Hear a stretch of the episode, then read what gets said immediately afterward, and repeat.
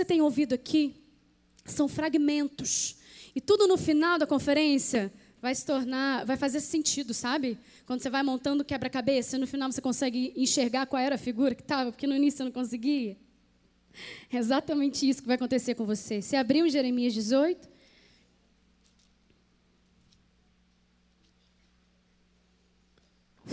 Vamos lá, gente. Essa é a palavra que veio a Jeremias da parte do Senhor. Vá à casa do oleiro, e ali você ouvirá a minha mensagem. Então fui eu à casa do oleiro e o vi trabalhando com a roda. Mas o vaso de barro que ele estava formando estragou-se em suas mãos. E ele o refez, moldando outro vaso de acordo com a sua vontade. Então o Senhor dirigiu-me a palavra: Ó comunidade de Israel, Será que eu não posso agir com vocês como fez o oleiro? Pergunta o Senhor. Como, baso, como, va, como barro nas mãos do oleiro, assim são vocês nas minhas mãos, ó comunidade de Israel. Eu vou repetir. Assim como o vaso é nas mãos do oleiro, o barro vai se transformando nas mãos do oleiro. Assim são vocês, ó comunidade da Conferência Preciosa 2019, nas mãos do oleiro. Sabe quando você passa numa estrada e tem uma obra e a obra te torna assim, te causa maior transtorno? Então até tem uma plaquinha escrito, né? Desculpa o transtorno, estamos em obras. E aí você fica chateada, porque assim, primeiro, o trânsito fica lento, começa a te atrasar, começa a ter confusão dentro do carro, estresse, porque você já não vai chegar no teu destino na hora que você planejou. Começa a, a vir um monte de coisa na sua cabeça. Você começa a lembrar das coisas que você tinha que fazer. E aí aquilo começa a te, te causar aquele mau humor que a gente falou aqui. Por causa do transtorno. Por causa da obra. Porque tem gente trabalhando em um local. Você fica irritado, tem trânsito, é chato. Mas alguém já parou para pensar o que é que tem depois do tapume? Alguém já teve a curiosidade de descer do carro para saber o que, que aqueles homens estão fazendo atrás do tapume? E estão fazendo obra? A gente nunca tem tempo para procurar, né? Para saber o que fazer, a gente não tem interesse. Mas hoje eu vou te falar uma coisa. O teu coração hoje é uma estrada em obra. E hoje você, você vai ter um pouquinho de tempo para parar, para descer do carro, para olhar por trás do tapume e ver onde é que os homens estão trabalhando. Onde é que os homens, a mandado de Deus, estão trabalhando a teu favor.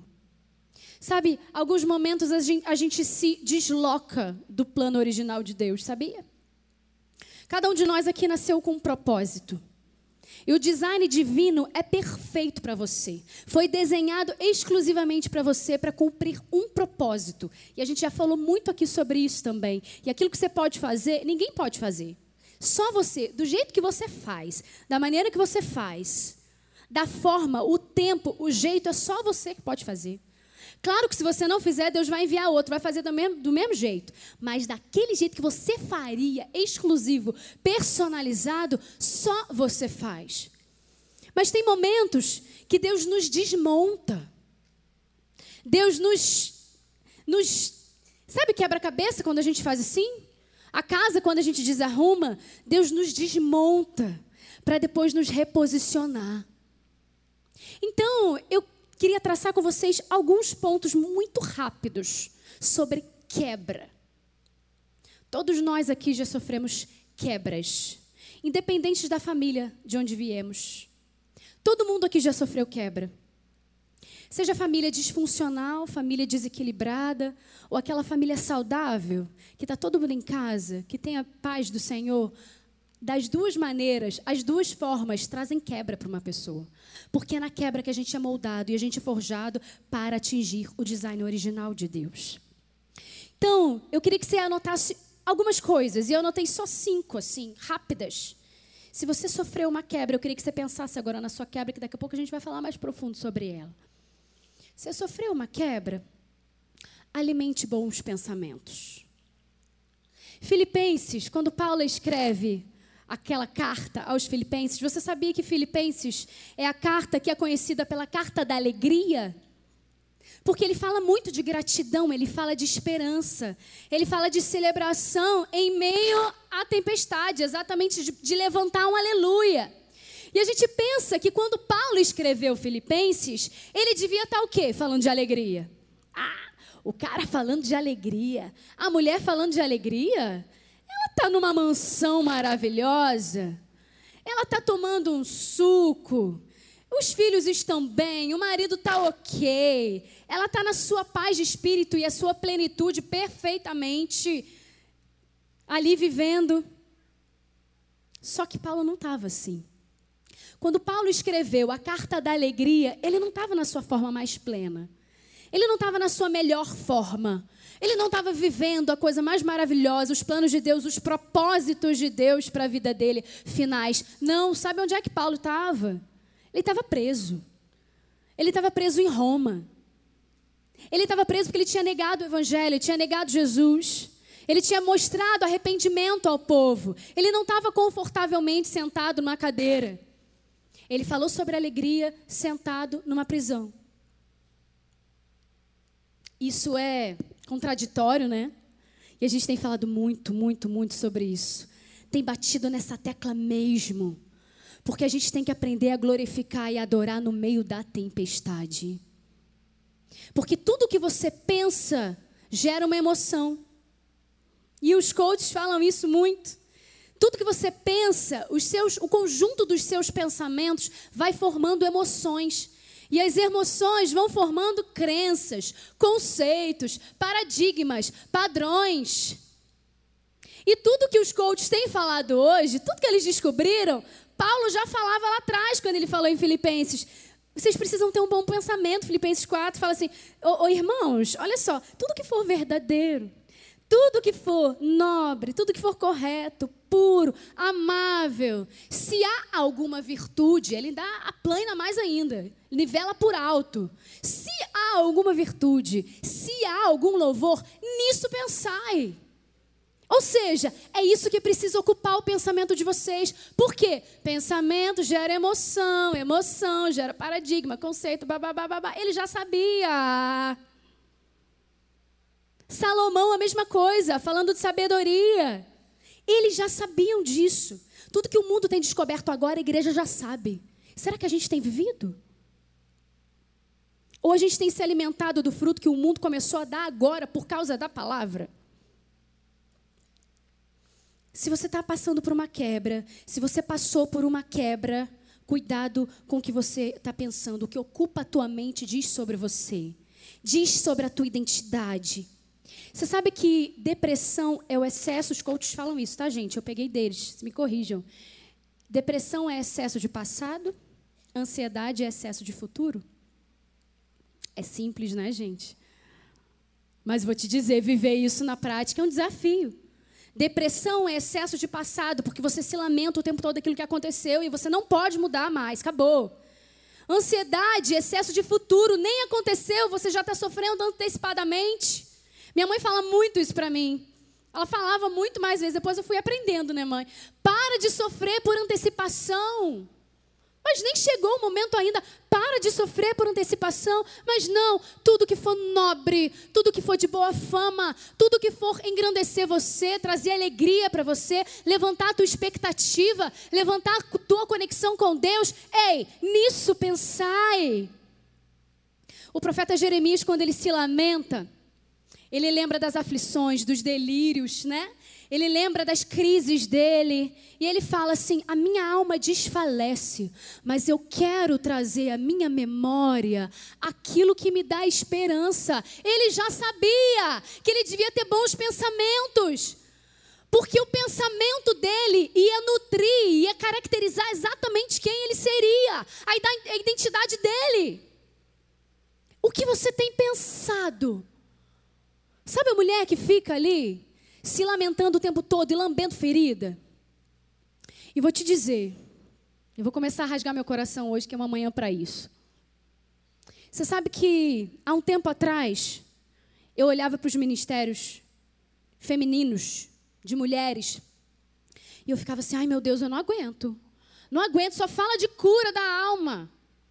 Só fala de emoção, não aguento isso não, gente. Eu, eu imaginava assim que era algo que ficava o tempo todo lambendo feridas, sabe? Se, se uma, uma se não, não consolava, uma pegava a outra e nutria com a dor da outra e virava uma grande dor. Meu Deus, eu não aguentava aquilo. Eu falei, eu nunca, eu nunca vou fazer parte disso. Até Deus começar a me confrontar com as minhas dores e com as minhas emoções, porque eu achava que eu era muito saudável emocionalmente. Eu achava que estava tudo ok. Mas quando Deus começou a remexer lá no passado, quando Deus começou a tirar entulho do meu coração, eu comecei a ver, é, eu preciso dessa cura aí que estão falando. Deus começou a me quebrar, gente, de uma tal forma. Mas de uma tal forma. E você é o vaso que ele vai quebrar. Ele já tem quebrado. O olheiro ele leva o vaso e quando ele vê que o vaso não ficou exatamente do jeito que ele queria, ele refaz. Ele quebra e faz de novo o vaso. E quando Deus vai vendo que você não está exatamente do jeito que ele sonhou para você, ele te quebra. Ele coloca uma situação. Ele faz algo para te sacudir, para te quebrar. Porque quando a gente está em cacos, quando a gente está em cacos pelo chão, a gente está totalmente vulnerável. A gente está totalmente frágil, numa posição de fragilidade, exposição. É nessa hora que, o nosso, que a nossa alma grita: Ai, Pai! Pelo amor de Deus, me ajuda! Quando a gente está em caco, porque quando a gente está inteiro, a gente esquece de agradecer. Está em caco hoje? Um, alimenta seus pensamentos bons. E entenda, dois, que a quebra te torna mais valiosa. E aí eu falo, não sei se eles conseguiram a imagem aqui para mim daquela técnica japonesa, né? Chama, eu ensaiei muito para falar essa palavra, muito. Kintsukuroi. É uma técnica japonesa que quando o vaso quebra, eles não descartam o vaso. Eles falam simplesmente: não, esse vaso tem história para contar. Então o que, que a gente vai fazer? Refazê-lo, reconstruí-lo. E eles colocam um pó especial de laca, que é um material que já é caro, com um pó de ouro. E eles remendam aquele vaso, consertam aquele vaso com fios de ouro. Porque eles valorizam o vaso quebrado. Eles valorizam a história. Ei, quebrou aí? Onde é que quebrou? Onde foi o ponto, teu ponto de quebra? Teus pontos de quebra ao longo da tua vida. Você está em cacos pelo chão hoje? Deus pega os fios de ouro. Deus pega o pó da laca e começa a reconstruir você, de forma que você fique ainda mais valorosa, ainda mais rica, preciosa. Você é essa, quanto mais quebrada, mais quebrantada, mais vulnerável e mais suscetível ao propósito de Deus você está. Então, essa técnica japonesa nos lembra, sim, que a gente pode ser mais valiosa quando a gente é quebrado. Porque na zona de conforto não existe cura. Não existe cura na zona de conforto. Na alegria, ninguém aprende quase nada, gente. Na alegria, a gente não aprende nada, gente. A gente só aprende é na prensa, na panela de pressão, igual foi falado. Meu Deus, como eu me identifiquei com isso. Falei, Jesus, só me tira da panela de pressão, pelo amor de Deus, já aprendi. E é uma oração que eu faço, gente. Toda vez que eu passo pelo deserto, toda vez que eu passo pela, pela prensa, falo, Senhor, eu não tenho que aprender? Me ensina logo. Eu quero aprender logo, eu quero sair daqui logo. Porque quanto mais rápido a gente aprende, mais, mais rápido a gente sai do deserto, da prensa. Três, a quebra potencializa o seu ministério. A quebra te alavanca. A quebra te maximiza. A quebra te empurra. Porque a sua dor é o seu. A sua dor é o seu ministério. Onde está a sua dor é o seu ministério. Quantas pessoas passaram por enfermidades, por privações, por momentos de quebra e depois se tornaram potências no seu ministério? Enfermidades, dores, lutas. Você conhece, com certeza você conhece alguém assim, que foi a luta dela que fez ela ser impulsionada para o ministério dela. A quebra gera pessoas mais próximas do seu ministério, cientes de quem elas são, peritas no assunto. Essa é você. Depois da sua quebra, você vai ter autonomia e autoridade para falar do teu deserto. E com a mesma consolação que você consolou, consolar outras também. Essa é você. Bem-vinda. Essa é você. E aí, falando de ministério, nada pior do que a pessoa certa na função errada. Você já viu uma pessoa que tinha tudo para dar certo? Ela é de Deus, ela dá fruto, mas ela não tinha que estar tá aí. Ela não tinha que estar tá cantando, porque ela não canta. Ela não tinha que estar tá trabalhando com, com coisas manuais, porque ela não tem habilidade manual. Uma pessoa, nada pior é uma pessoa errada no lugar certo. É o princípio da divisão, você sabe disso? É a pessoa errada a pessoa certa, desculpa, a pessoa certa na função errada. É o princípio da divisão no ministério, numa igreja. Quando você olha para alguém, você admira essa pessoa, tenha certeza, ela está no lugar certo para ela. As pessoas têm te admirado? Você está no lugar certo do ministério para você? Quatro, a queda, a quebra, ela precisa, toda quebra, ela precisa de uma reconstrução. E, de novo, uh, é porque você precisa ver mais uma vez. Aumenta o meu retorno aqui para mim, Juninho. Toda quebra precisa de uma reconstrução. Só que reconstruir dói, gente. Porque dói. Porque aprender com o erro é muito chato. Reconhecer erro é muito chato. Mas quantas de nós somos tão orgulhosas e não somos capazes de reconhecer erro em casa? Errou? Ah, não, não, não, não foi eu. Não, não foi você. Foi você isso, você que pensou isso, você que planejou. Blá, blá, blá. Tira o tempo todo a responsabilidade de si, sempre arruma um culpado para tudo que acontece de errado. Sempre. Aí, Kintsukuroi. Arte de consertar cerâmica com ouro e laca e compreender que a peça é mais bela por ter sido quebrada. Isso aqui, gente, são fios de ouro. São são pós de laca que vão consertar você, que vão moldar você. O vaso quebrado vai ser reconstruído pelo Criador nessa manhã. Já está sendo, já começou, né? Lá na quinta-feira a ser reconstruído. O processo de reconstrução da sua vida. Paulo, ele estava sendo moldado pelo oleiro também. Ana, ela estava sendo moldada pelo oleiro quando ela pediu um filho lá atrás. E Penina o tempo todo afrontava.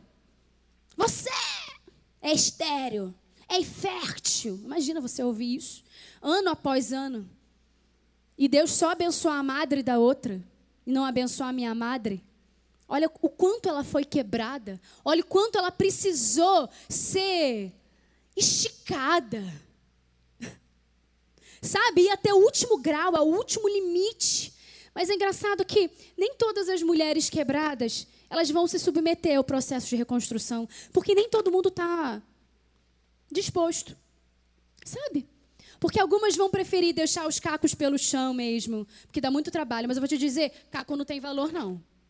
O que tem valor é o vaso construído, reconstruído. Caco não tem valor, não. Só o caco no chão, valor nenhum. Ele só vai cortar os outros. Feridas abertas não tem serventia, não. Só trazem a dor. Só abrem mais ferida. Caco solto pelo chão não tem valor, não, gente. Saiba que o processo de reconstrução, colar os cacos vai trazer desconforto, reconhecer erros causa desconforto, mudar de atitude, quebrar rotinas tóxicas para você causa desconforto. Mas Deus está te chamando do lugar, de, do lugar de acomodação hoje, da zona de conforto hoje.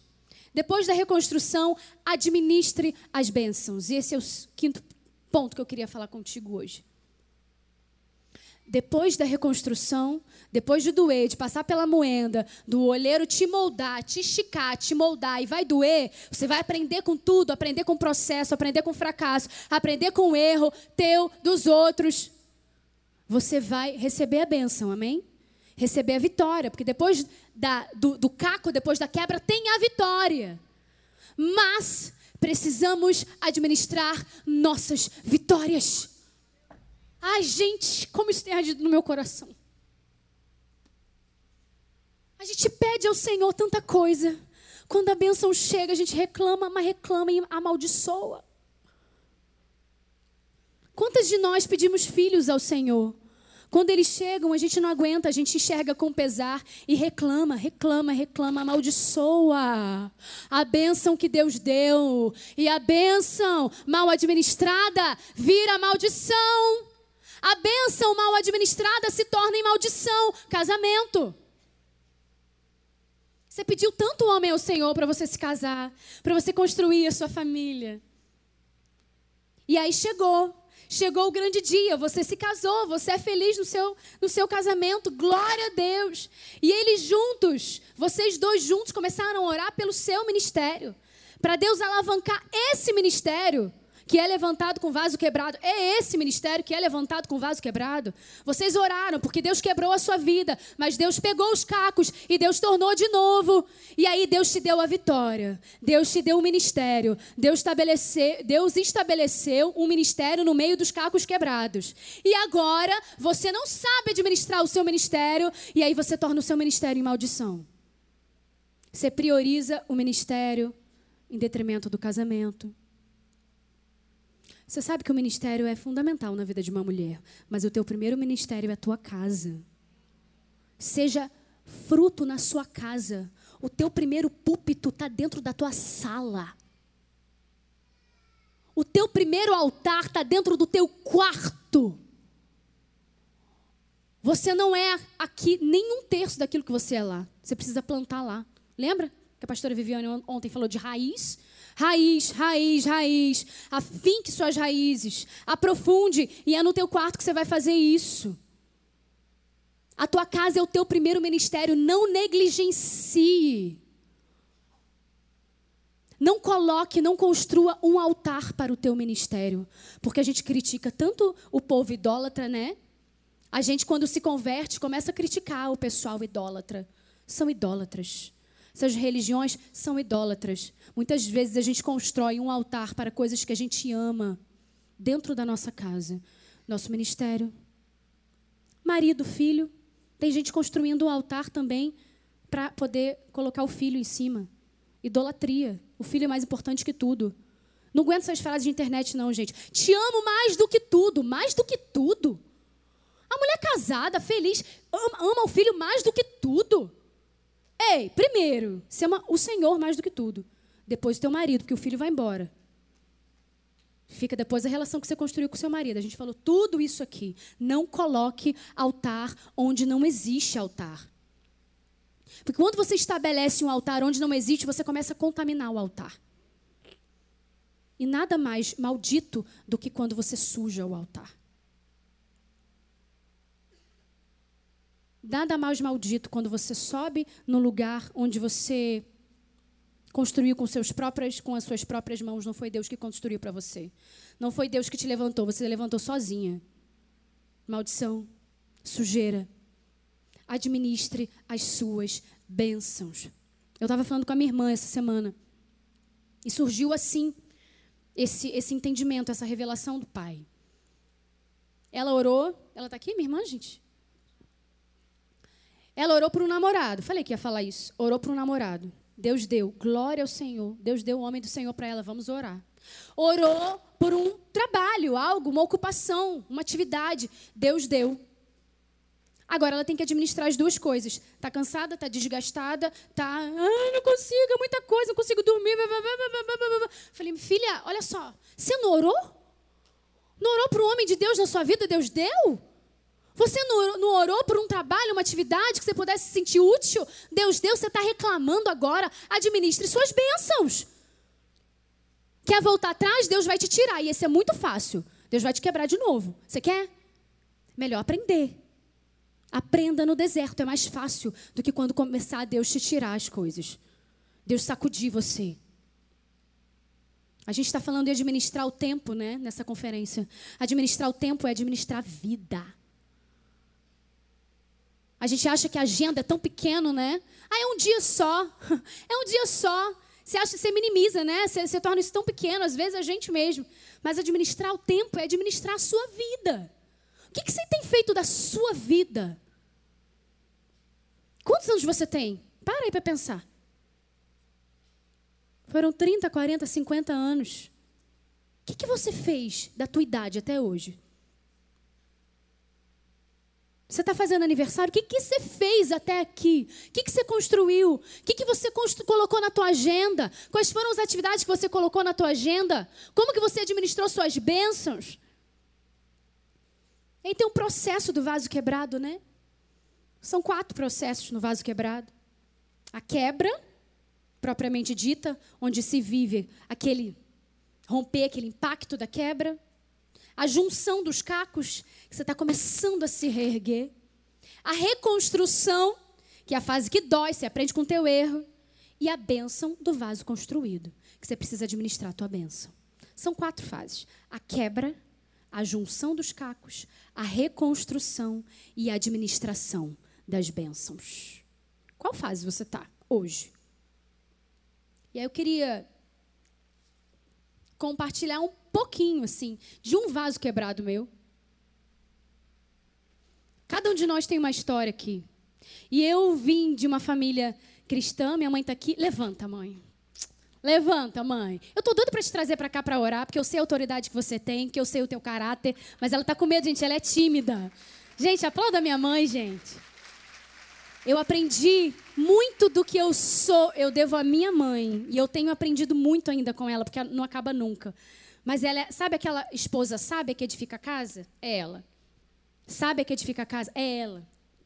O que eu estava falando dela mesmo, gente? Ah, que eu nasci num lar cristão, meu pai é pastor, minha mãe é sábia que edifica a casa, estava tudo bem.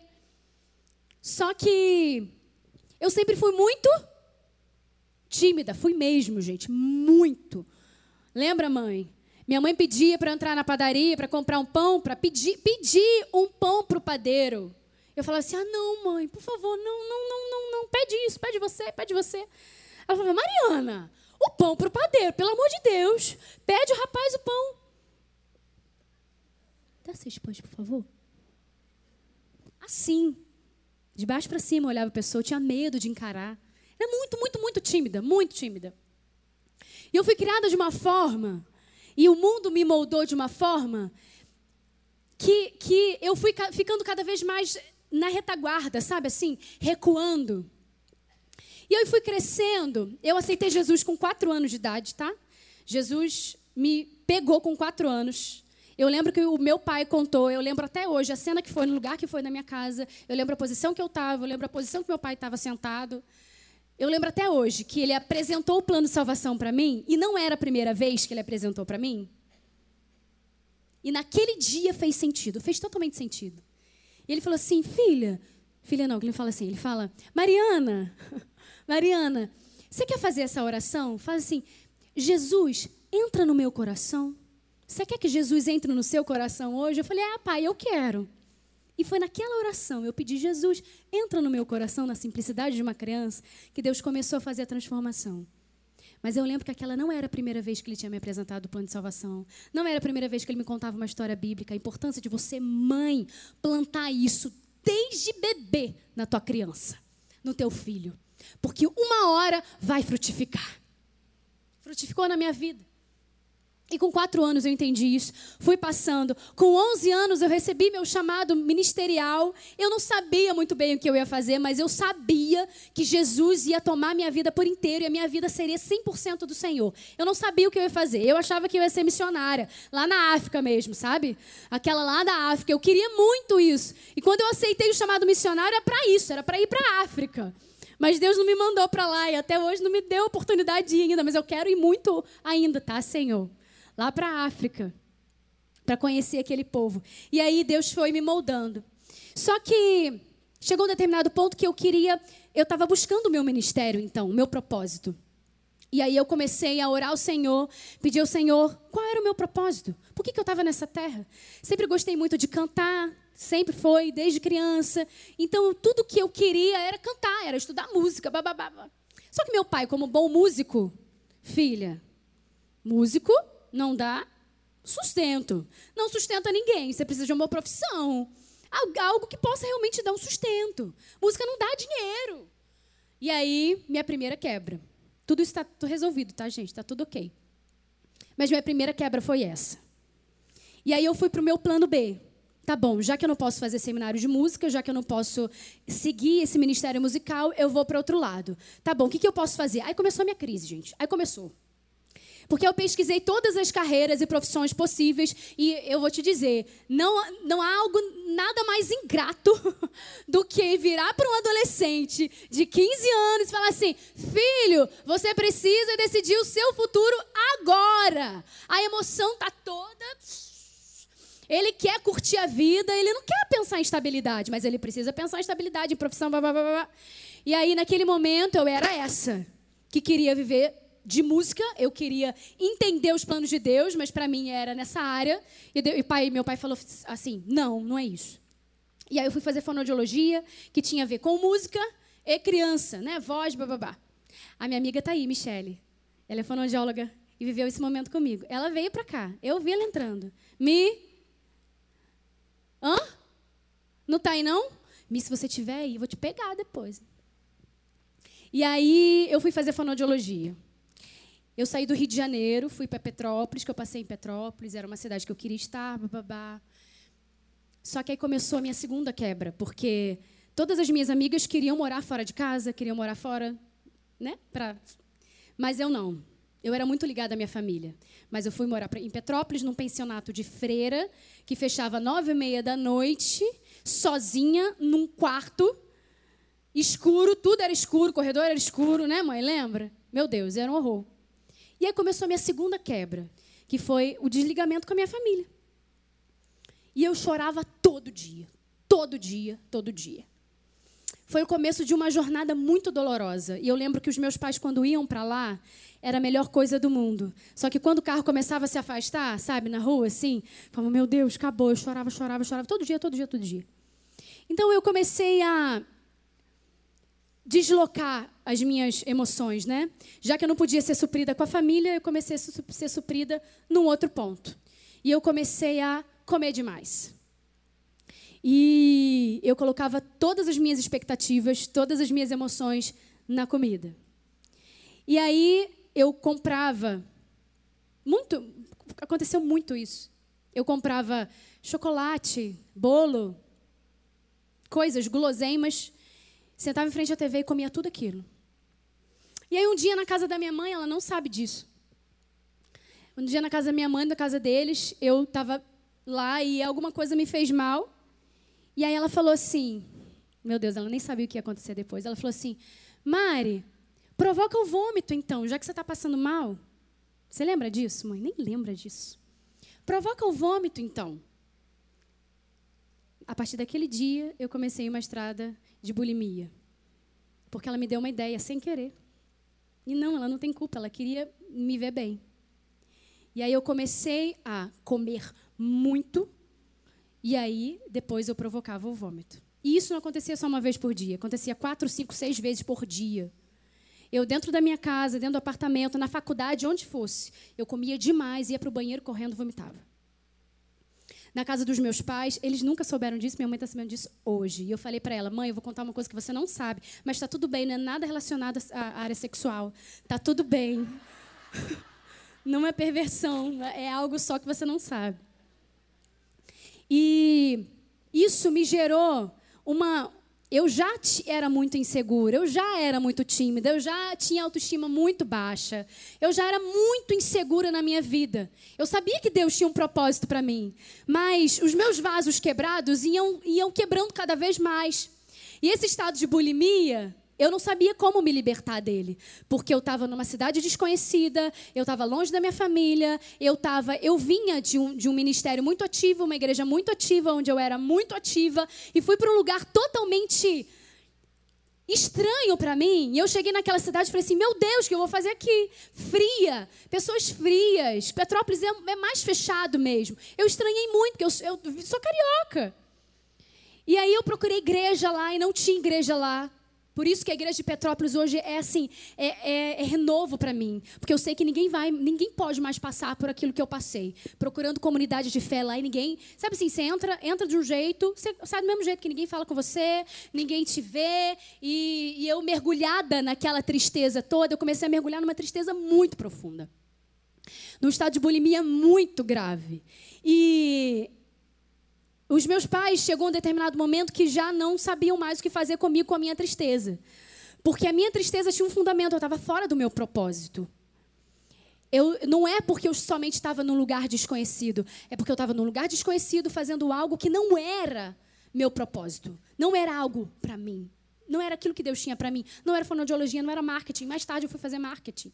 E fui, terminei, bababá, fiz MBA, bababá. Mas eu fugi dos planos de Deus, era plano B. E aquilo me, me consumia. Eu estava longe. E eu fiquei nesse estágio de, de dor, de tristeza, de medos, medo de tudo, de distúrbios e uma insegurança profunda.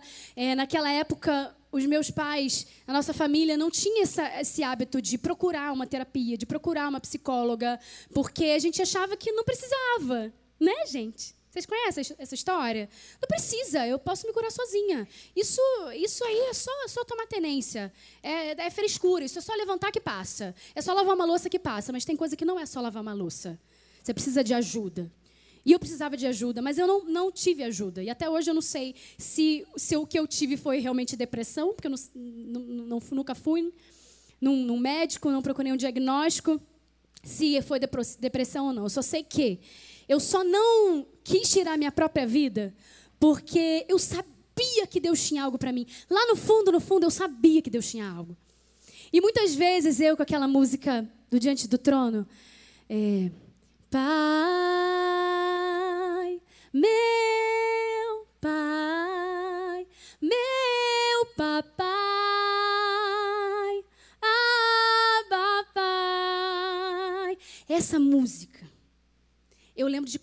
vezes eu, no meu apartamento, sozinha, num tapete igualzinho a esse, que era igualzinho esse aqui, o tapete do chão, eu chorava, me derramava e cantava: Pai, meu pai, não esqueça de mim. Pai, meu pai, aba pai, olha para mim. E eu só não tirava a minha própria vida porque eu, eu lá no fundo sabia que Deus tinha um propósito para mim. E eu fiquei nesse quadro, eu pesava 14 quilos a mais do que eu peso hoje. E nesse quadro eu fiquei durante mais ou menos quatro anos nesse quadro de, de, de depressão, depressivo, de angústia profunda, tristeza profunda, um quadro de bulimia. Até que a minha quebra com as minhas quebras, eu decidi um dia, olha só, gente, os gatilhos que Deus usa, as chaves que Deus usa. Olha só que coisa mais simplória. Eu vi alguém falando de sobrancelha. E de tirar a sobrancelha que, que fazia em casa. E eu em casa tinha uma prateleira que tinha um espelho na ponta, sabe? Um espelho assim, ela era grossa e tinha um espelho assim na ponta, que, que eu só conseguia ver os meus olhos e a minha sobrancelha. E eu ouvi essa menina dizendo de sobrancelha e falei, ah, eu vou, tirar, vou fazer minha sobrancelha em casa. Olha, olha, olha que simples isso. Cheguei em casa, peguei a pinça, fiz, tirei aqui. Gente, eu olhei para os meus olhos, falei assim, nossa, tô bonita. Porque a essa altura eu me sentia um lixo, eu não gostava de nada em mim. Nada em mim. Nada, nada. Nada salvava. Eu acho que só a cor dos olhos que salvava. Acho que foi esse o gatilho que Deus usou, né? Pegou aí pela cor dos olhos. E aí, eu olhando aquela cena, eu falei: Nossa, eu tô bonita. Eu resolvi tomar um banho e me arrumar. Vou tomar banho. Sabe assim, aquela alegriazinha surgindo? Vou tomar banho e vou me arrumar. Estava na hora de ir para a faculdade, eu fui para a faculdade. Naquele dia eu falei assim: Quer saber? eu vou me levantar. Eu vou me levantar, eu vou começar a me reerguer. Eu quero sair desse quadro. Eu não quero mais ficar aqui, nesse lugar. Nesse dia, eu lembro como se fosse hoje, um menino, um rapaz, já olhou para mim de forma diferente. Porque eu comecei a me amar. Comecei a nutrir um sentimento dentro de mim por mim. E a partir desse dia, Deus foi reconstruindo, através do meu posicionamento de querer levantar, foi reconstruindo dia após dia. Depois desse tempo, chegou o Caio na minha vida, eu falo que ele é minha cura, porque quando chegou o Caio, não deixa ele saber não, gente, eu não falo muito isso não, senão ele ciente todo. E quando ele chegou na minha vida, eu já não tinha vontade de provocar vômito, eu já não tinha vontade de comer muito, eu já não tinha vontade de comer todas aquelas guloseimas. Eu comia três, quatro bolos de cada vez, aqueles, mais umas três barras de chocolate, mais pacote de biscoito recheado. Tudo junto. Eu já não tinha mais vontade, porque eu vi que Deus tinha outra coisa para mim. Que eu vi que as minhas emoções estavam começando a me destruir e eu comecei a colocar as minhas emoções no lugar certo. E eu quero te dizer o seguinte com isso: a tua quebra pode ter sido muito maior do que a minha, porque a minha foi muito pequena. Mas foi quebra. E Deus me ensinou com a quebra que Ele pode ser muito maior na minha quebra do que a minha própria tristeza. E eu não sei o lugar da tua quebra. Eu contei isso porque eu não sei o lugar da tua quebra. E cada um tem aqui um lugar. Que fala de baixa autoestima, que fala de relacionamentos frustrados, que fala de Coisas que você fez, erros que você cometeu, que de repente você não se perdoa e Satanás acusa mesmo você, Satanás acusa. Mas eu vou te dizer uma coisa: tem cura para você. Tem reconstrução para o vaso. Tem tratamento para o vaso. Eu não sei o que você pensou a teu respeito, eu não sei se você chegou. A gente, a gente orou por todas vocês antes de chegar. A equipe da intercessão ligou para todo mundo. Quem recebeu uma ligação da equipe da intercessão? Levanta a mão. A equipe da intercessão ligou para todo mundo que conseguiu. Sabe assim? Pegou a lista, vamos ligar, vamos ligar, vamos ligar o máximo que a gente puder. Porque a gente sabia que aqui havia cura. E que o inimigo ia fazer de tudo para que você não chegasse aqui. Porque aqui é lugar de cura, aqui é ambiente de cura. Sabe, o povo o povo de, de, de, Israel teve uma, uma hora que eles estavam com as emoções deles totalmente destruídas. Totalmente destruídas, assim como nós ficamos às vezes, as, as nossas emoções. E Deus virou para o povo e falou assim: Ei, não há bálsamo em Gileade? O povo estava em Gileade nesse momento e falou: Ei, não há remédio em Gileade? Vocês não sabem que há remédio em Gileade? Por que, que vocês não recorrem ao remédio de Gileade? Eu vou te dizer uma coisa: aqui tem remédio de Gileade para você. Você veio no lugar certo. Você não vai ouvir a voz de Deus falando: por que, que você não procura a cura de Gileade? Porque aqui a cura é para você. A cura para sua quebra, a cura para sua dor, existe cura. Existe cura. Deus quer limpar a sua casa, Deus quer limpar o seu vaso. Eu vou te dizer uma coisa, falando de casa, Deus tem regra na casa, tá? Na, na tua casa tem regra? Ah, lavou, como é que é? Limpou, sujou, lavou. Né? Ah, não pode chegar em casa depois das tantas. Tem regra na sua casa. Eu vou te dizer, você está na casa do pai. Na casa do pai tem regra. E só recebe cura quem se submete ao tratamento de Deus. Quem cumpre a regra. Depois o olheiro coloca, depois que ele molda, ele coloca o barro na forma que Jeremias chama de roda. E ele começa a rodar, rodar, rodar, rodar. E moldar o vaso. Você hoje está sendo um vaso quebrado que vai ser moldado pelo Senhor.